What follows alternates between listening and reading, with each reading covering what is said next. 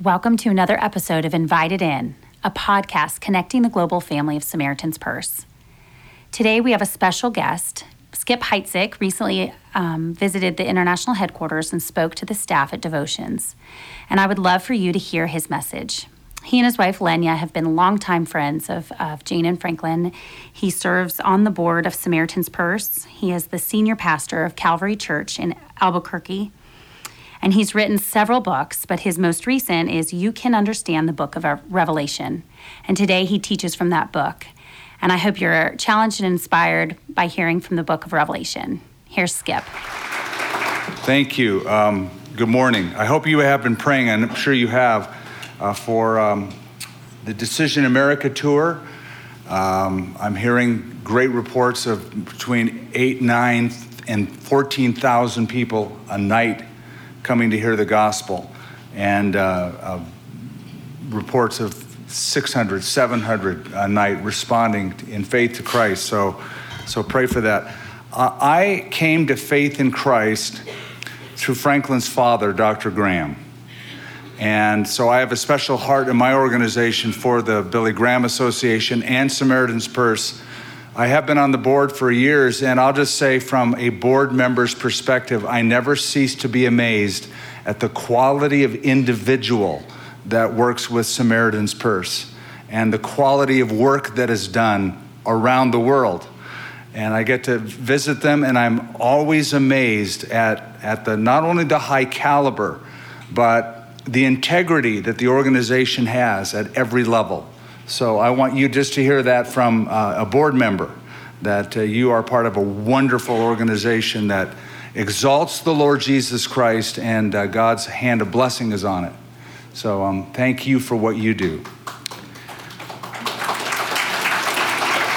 Uh, this morning, I hope you brought a Bible. We're going to be in the book of Revelation. Of course, we're not going to cover the whole book of Revelation. This is a devotional, but we're going to look at some verses in the first chapter uh, of Revelation. Uh, somebody once said we should all be concerned about the future because we're going to have to spend the rest of our lives there. And I have noted that people are concerned about their future. They're fascinated with trying to predict the future. From ancient times, when people were reading omens or looking at the stars, or in modern times, where people read their horoscopes or get their palms read. They want to find out what's going to happen in their future. Uh, songwriters will theme their songs with future themes. I can think all the way back to Tomorrow Never Knows by the Beatles, or Song for a Future Generation by the B 52s, or Welcome to the Future by Brad Paisley.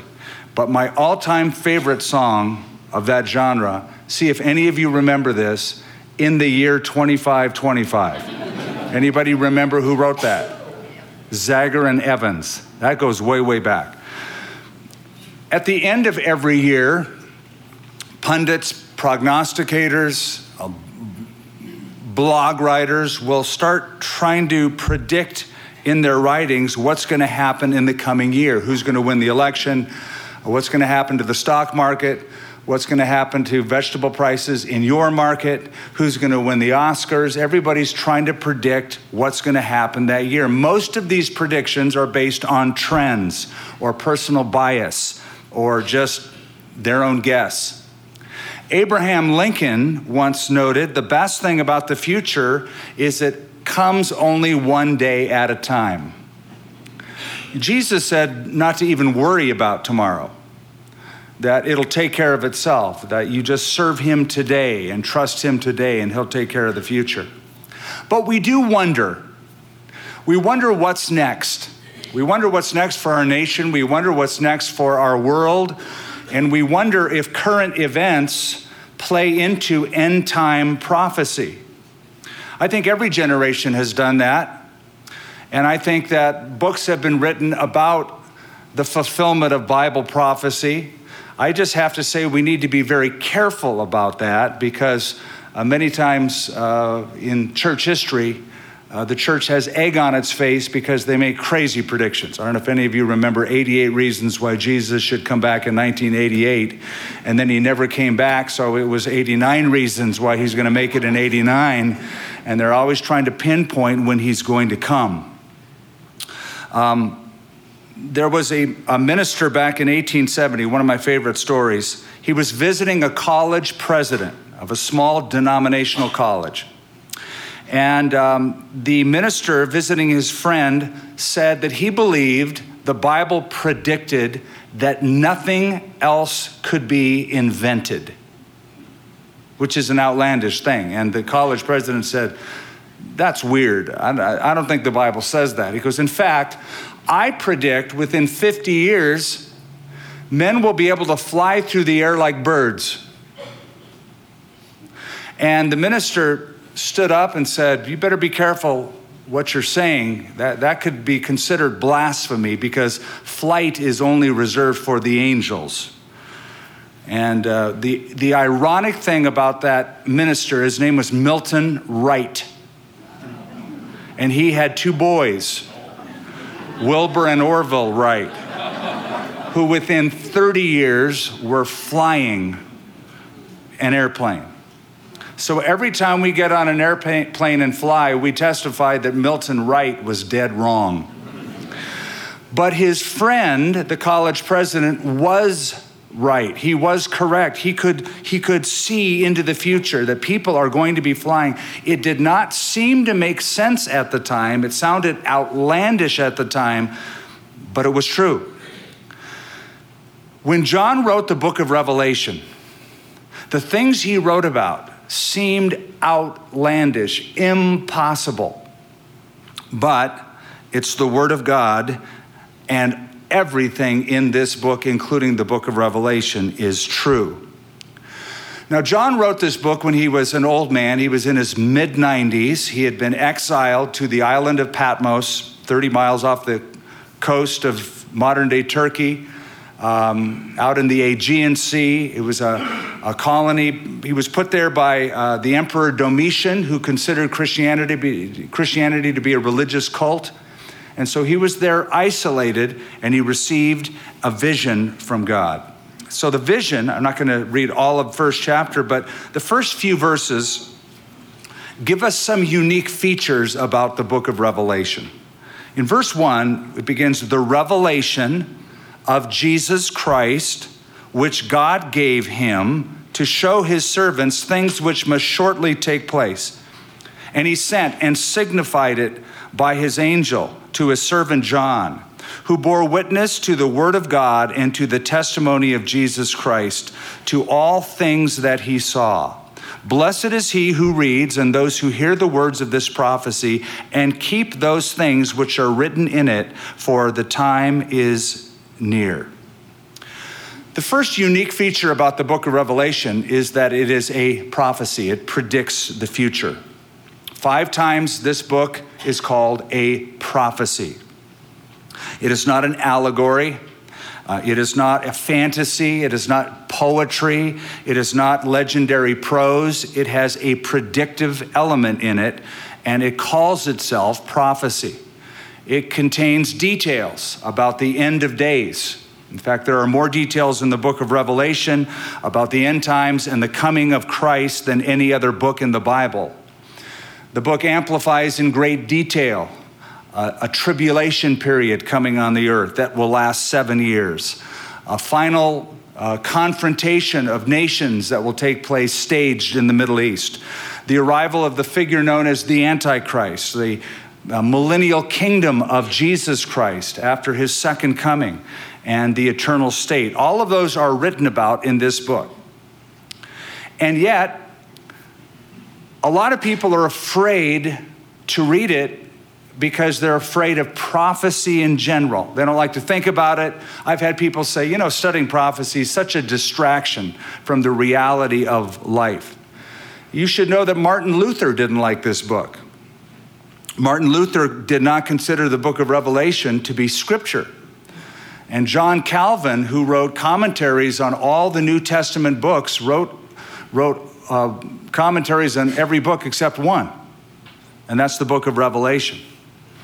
Now, uh, to be fair, when they were alive, these events written about in this book seemed hardly possible.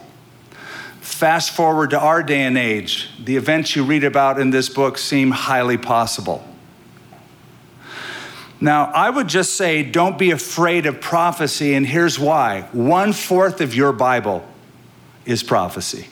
So if you're afraid of prophecy, if you want to not ever read any prophetic literature, you have to essentially take out of your Bible one fourth of it. A lot of your Bible would be unread if you don't read prophecy. And here's a way to look at prophecy.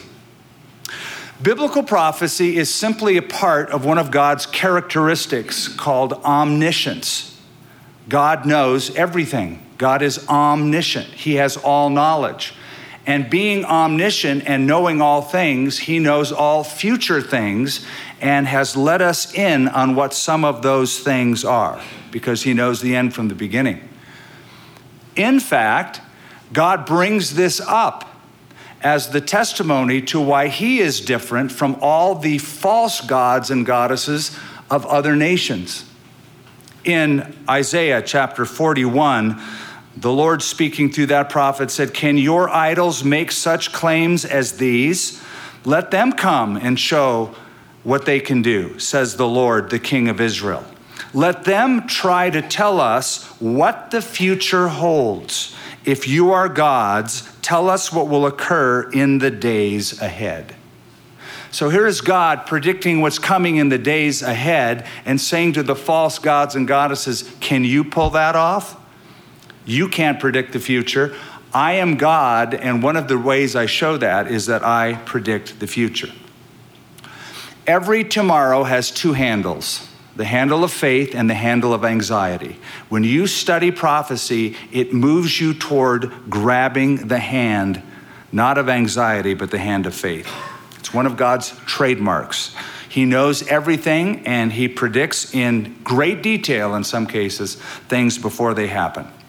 Now, there's a special aspect to the prophecy of the book of Revelation, and that is uh, it is given in signs, it is highly symbolic. Uh, you who have, are familiar with the book of Revelation, you have um, all sorts of symbols and signs like lampstands and trumpets and beasts and bowls. Um, look at verse 1 and you'll notice it says, the revelation of Jesus Christ, which God gave him to show his servants things which must shortly take place. And he sent and signified it. The word signified is a word that means to render something in signs or render something in symbols. That's, that's why we find it because he announces this is how you're going to get this prophecy. It's going to be signified to you. So we have symbols through it. And we wonder why this symbolic language. I think the symbolic language of the book of Revelation serves a couple of purposes. Number one, uh, symbols, signs, transcend culture and language. So, no matter when you read the book of Revelation, it's going to have uh, an impact on us emotionally that other forms of literature wouldn't have. Number one. Number two, uh, when the Roman government was filtering through all the documents of the early church, trying to figure out reasons to arrest them, they would get to a document like the book of Revelation and they wouldn't make much sense of it. And they would see that not as a threat, but this is kooky, it's crazy, who cares about this? However, 2,000 years ago, somebody in the church reading the document of the book of Revelation would understand many of these symbols because they were familiar with the Old Testament. And here's an interesting feature there are 404 verses in the book of Revelation. 360 of those 404 verses either quote or point back to or allude to um, symbols or signs or scriptures from the Old Testament. So, a person who is familiar with Old Testament literature, the book of Revelation makes more sense. Now, he says here that the events in this book must shortly take place. Shortly take place. And if you are um, reading that and thinking, well, it's been 2,000 years since it was written, what does he mean by shortly take place? Uh, maybe he should put a different word there, like eventually take place.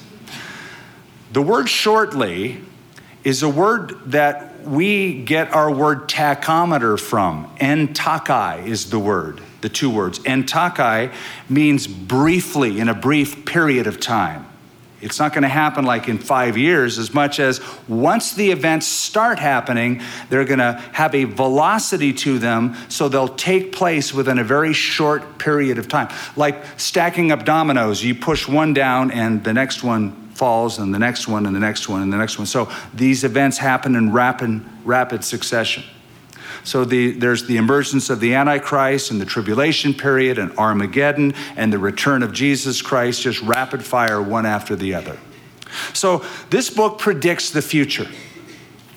Second, this book promises a blessing. Verse 3 it's the only book in the Bible that promises a blessing like this. Blessed is he who reads and those who hear the words of this prophecy and keep those things which are written in it, for the time is near. Seven times in the book of Revelation, this beatitude shows up blessed. The book opens with it and closes with it. The two bookends are a blessing is promised to those who read and keep the book. Now, the word blessed means, oh, how happy. Oh, how happy. Uh, if, you want, um, if you want to avoid the book of Revelation, you are robbing yourself of a certain amount of joy that is promised to those who will read, who will hear, and who will keep. Oh, how happy. You're saying, Skip, have you ever read the book of Revelation? You don't get happy reading the book of Revelation. It's about catastrophes, it's about destruction, it's about natural disasters. My answer keep reading. Get to the very end. Because the more you read and make it all the way through, there is incredible joy. It will reveal God's plan for your future and for the future of the world. Because when you get to the end, the end says we win. And the reason we win is because Jesus Christ wins. And when Jesus Christ wins, you also read that the devil loses. In fact, he's the biggest loser in the book. He is bound for a thousand years and he is tormented forever. Can't wait for that. I want front row seats for that event, don't you? Louis Talbot wrote The devil has turned thousands of people away from this portion of God's word. He does not want anyone to read a book that tells of his being cast out of heaven nor is he anxious for us to read of the ultimate triumph of his number one enemy, Jesus Christ. The more you study the book of Revelation, the more you understand why Satan fights so hard to keep God's people away from it. So it promises a blessing. Third, this book portrays a person. That's really the big takeaway of the book of Revelation. Isn't that you find tidbits on end time prophecy or how long the tribulation is or who are the four horsemen of the apocalypse or uh, the two witnesses, who are they really going to be in the future? It says it's a revelation of Jesus Christ. The word revelation, apocalypsis we get our word apocalypse from that. Unfortunately, our English term apocalypse has negative connotations. It's a symbol for catastrophe.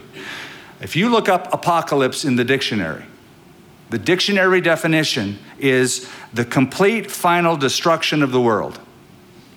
That is not the original meaning of the word. The word apocalypse, apocalypsis means an unveiling, a revealing, a making clear, something that has been hidden before. It is used 18 times in the New Testament, and when it speaks of a person, it always means to become visible. To become visible. Even for John the Apostle, who only knew Jesus in his earthly form as the the, the Galilean that he followed around for three and a half years, he's going to get a revelation of Jesus Christ in his glorified form that he did not know up to that point. So it is, it is about a person. It pictures Jesus Christ. Sure, there are um, facts about the future tribulation and the kingdom age and the eternal state, but first and foremost, it's about Jesus Christ. So picture a statue in front of City Hall. Uh, the artist is there to discuss what he made and why. The mayor is there to dedicate it. And at the right time, after the band plays, they grab the sheet and they unveil the statue. Think of the book of Revelation like that. God is unveiling Jesus Christ. He is saying, Ladies and gentlemen, I present to you my son who will rule and reign over the entire earth. If you think about it, you can summarize the entire Bible by saying the whole Bible is about one person and two events. That's the irreducible minimum of all of Scripture. One person, two events. It's about Jesus Christ, He's the one person. And it's about two events his first coming to deal with sin, his second coming to rule and reign with those who have been cleansed from sin. And the book of Revelation is that capstone. It's interesting that Martin Luther said of the book of Revelation, My spirit cannot adapt itself to this book. And a sufficient reason why is I do not esteem it highly that Christ is neither taught nor recognized in it. Now, I, I have to say, with, uh, with all humility, Martin, you were right about the Reformation, but you're wrong about the revelation. You were right, spot on about the Great Reformation. Thank you for that. But when it comes to the book of Revelation, you couldn't be more wrong. You, Jesus is all over this book.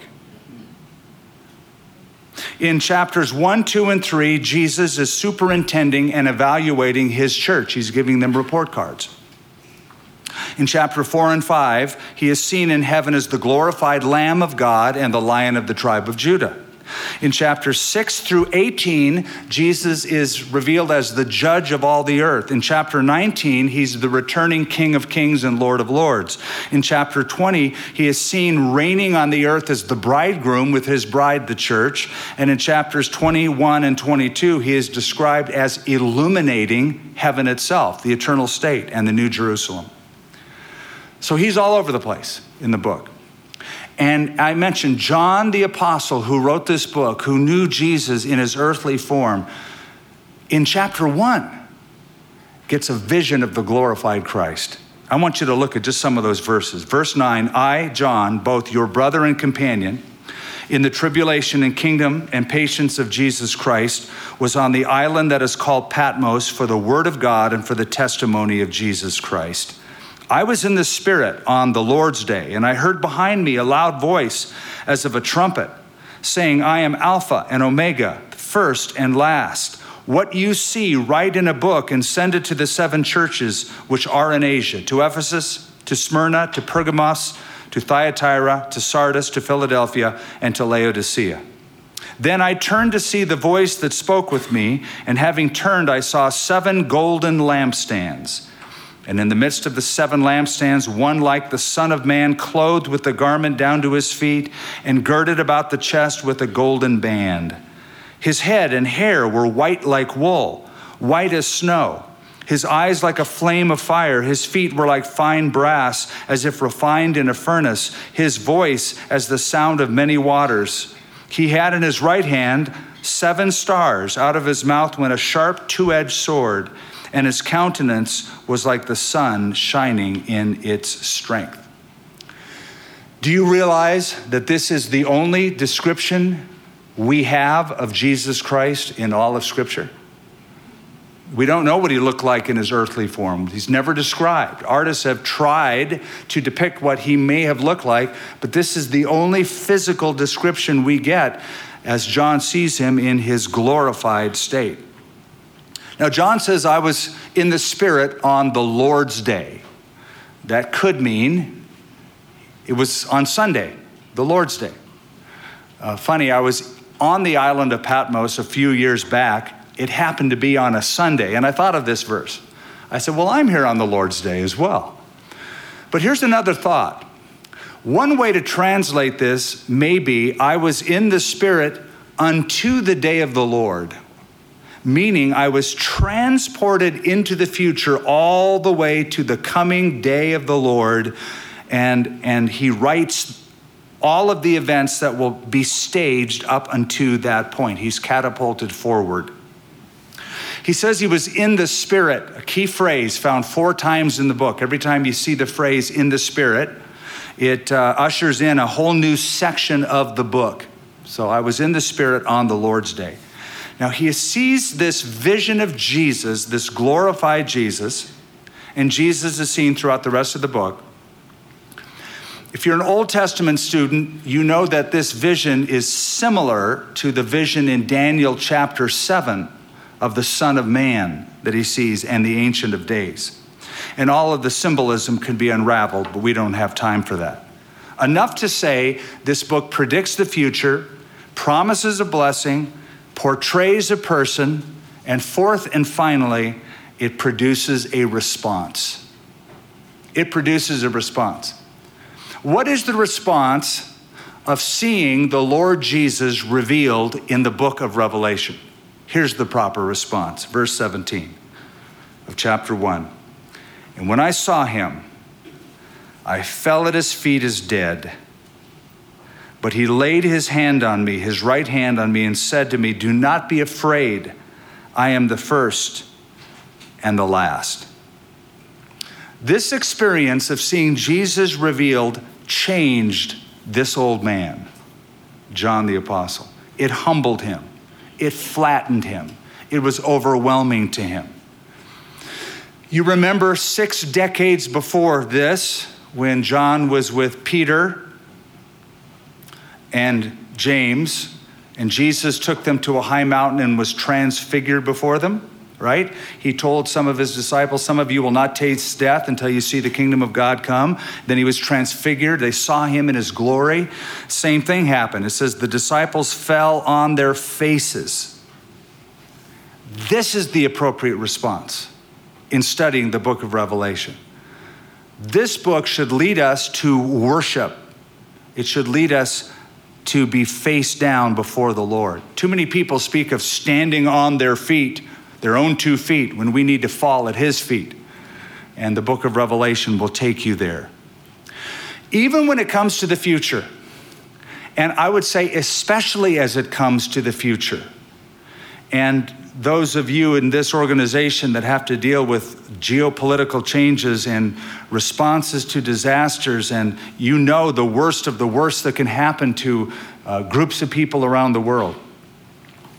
Corrie ten Boom once said, Never be afraid to trust an unknown future to a known God.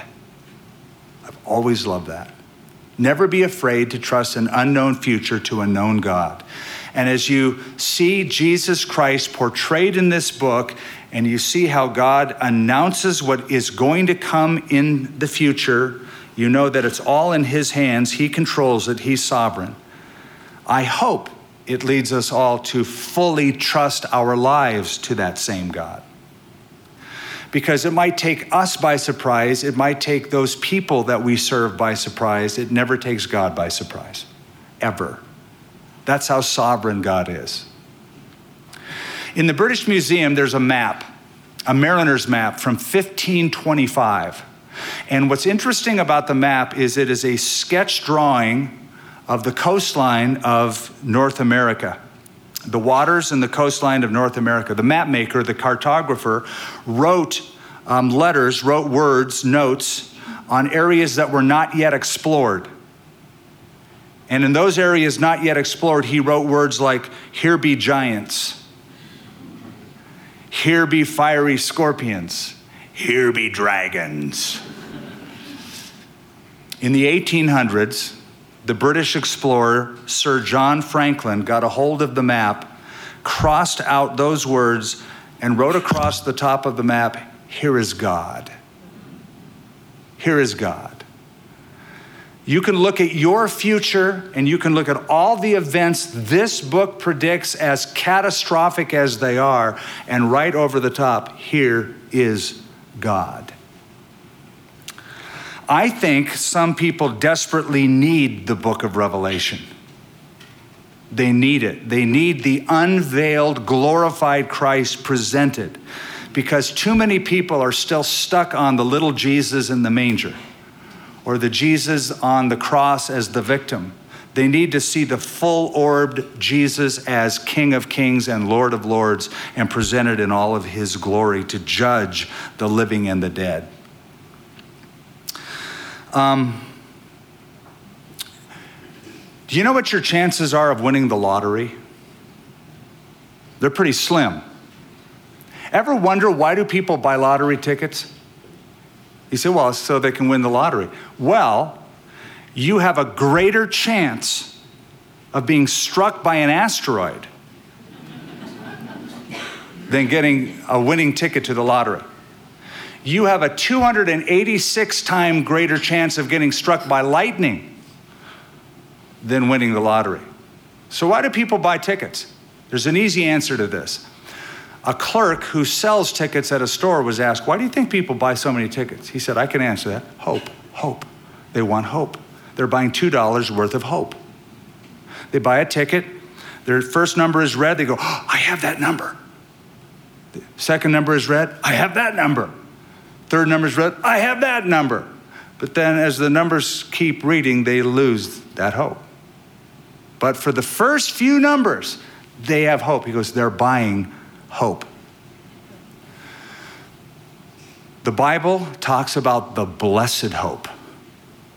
Not $2 worth of hope. The blessed hope. Titus 2:13 looking for the blessed hope and glorious appearing of our great God and Savior Jesus Christ. This book announces and depicts that in its fullness.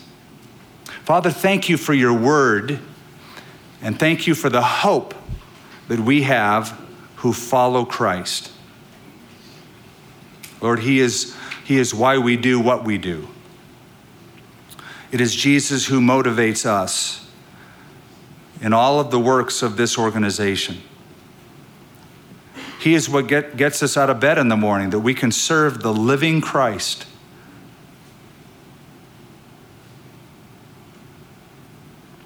I pray, Lord, that we would uh, just keep in mind that there is one person and two events.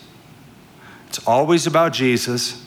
He came once, He's coming again. And as we live between those two comings, uh, Lord, I pray that we would live with great hope. In Jesus' name, amen. Thank you for letting me share your morning with you today. I hope you enjoyed hearing from Skip Heitzig today. I know I'm always personally challenged and I walk away um, deeper in my faith when I hear him preach. Our goal in sharing these devotions um, is to unify the families and the staff. As the staff hears from these devotions um, each day, um, my hope and my prayer is that the families can feel equipped and unified hearing the same teaching from time to time. Thank you for joining us. We look forward to sharing another episode soon.